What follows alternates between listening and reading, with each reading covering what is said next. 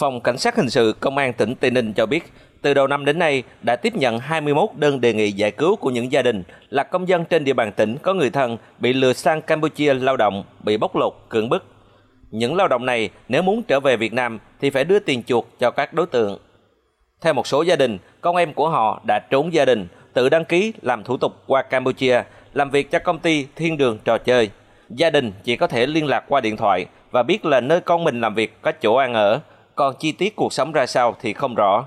Lo lắng, bất an là tâm trạng chung của các bậc phụ huynh khi tiếp nhận những cuộc điện thoại kêu cứu của con từ bên kia biên giới. Chị Hồng, ngụ huyện Dương Minh Châu, tỉnh Tây Ninh cho biết, thấy mẹ vất vả, con gái lớn của chị năm nay chỉ mới 17 tuổi, lén tự mình làm thủ tục xuất cảnh sang Campuchia làm việc với mong muốn kiếm tiền phụ giúp mẹ. Thế nhưng, tiền lương của con đâu chưa thấy, chỉ thấy người mẹ giờ phải chạy đôn chạy đáo, chuẩn bị tiền để chuộc con về. Mới đây nó thấy là bạn nó bị à, đánh á, chích điện rồi đòi bán đi chỗ này chỗ kia nên nó mới hoảng loạn, nó có điện về là kêu em đi công an cầu cứu nó về Việt Nam sớm. Nó nói mẹ ơi cứu con về. Tại có một mình em à, ba nó thì mất sớm rồi nên em không quản nổi nên em cũng bắt đi làm nên nhà nó đi vậy. Được biết, thời gian gần đây, tình trạng người dân xuất cảnh trái phép qua Campuchia diễn biến phức tạp do nhu cầu tìm người làm việc cho các casino ở Campuchia tăng. Thông qua các mạng xã hội Zalo, Facebook, WeChat, Instagram, các đối tượng ở Campuchia đã đăng tải thông tin tuyển dụng với mức lương rất cao và mọi chi phí đi lại được người ở Campuchia chi trả trước. Trong khi đó, hiện nay số lượng lớn thanh thiếu niên Việt Nam lại đang tìm việc làm, nên khi thấy những lời mời chào đó đã dễ dàng chấp thuận. Khi người tìm việc đồng ý thì các đối tượng này móc nối với các đối tượng ở Việt Nam để tổ chức thành đường dây sắp xếp hướng dẫn đưa lao động xuất cảnh bằng đường tiểu ngạch trái phép sang Campuchia. Anh Tùng và chị Sen cùng ngụ huyện Gò Dầu có con đang lao động tại Campuchia lo lắng. Tiền lương thì làm cái nó trừ tiền ăn, tiền ở, tiền gì tùm lum. Nó nói tháng đâu 10 triệu, mười mấy triệu gì đó. Nhưng mà nó dâm lại không à. Nó làm game làm về nó bắt thức gì ý 10 giờ sáng mà thức tới 10 giờ đêm. Nhiều khi nước không có uống nữa. Điện thoại là nó đòi về, kêu mẹ chuẩn bị tiền cho con về. Có một bạn nó cũng bán đi là vừa qua làm nó bán là về 31 hay 34 triệu vậy là thằng bạn nó về liền trong vòng 2 3 ngày vậy thôi.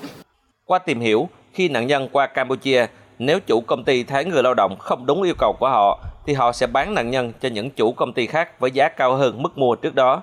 Nếu nạn nhân muốn trở về Việt Nam thì liên hệ với gia đình để chuyển tiền sang chuột.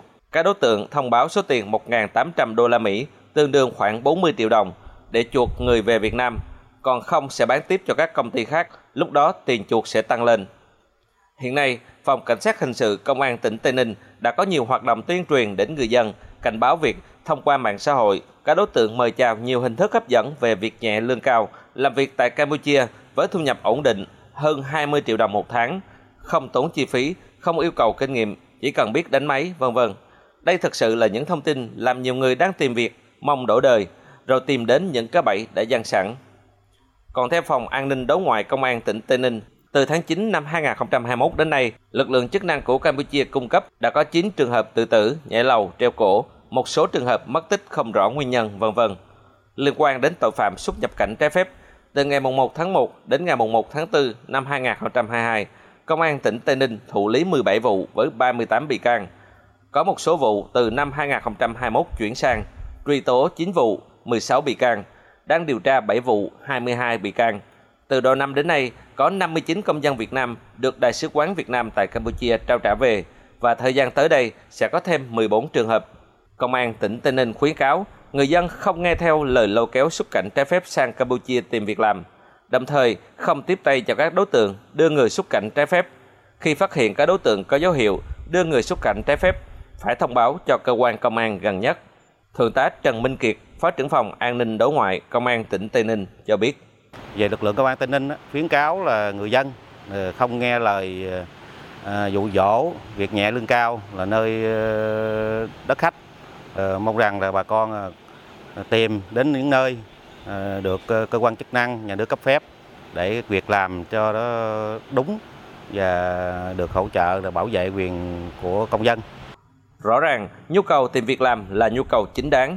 Tuy nhiên, người dân cũng cần tỉnh táo để không rơi vào những chiếc bẫy, trở thành nạn nhân của nạn buôn người. Điều này cũng sẽ góp phần ổn định trật tự xã hội tại địa phương.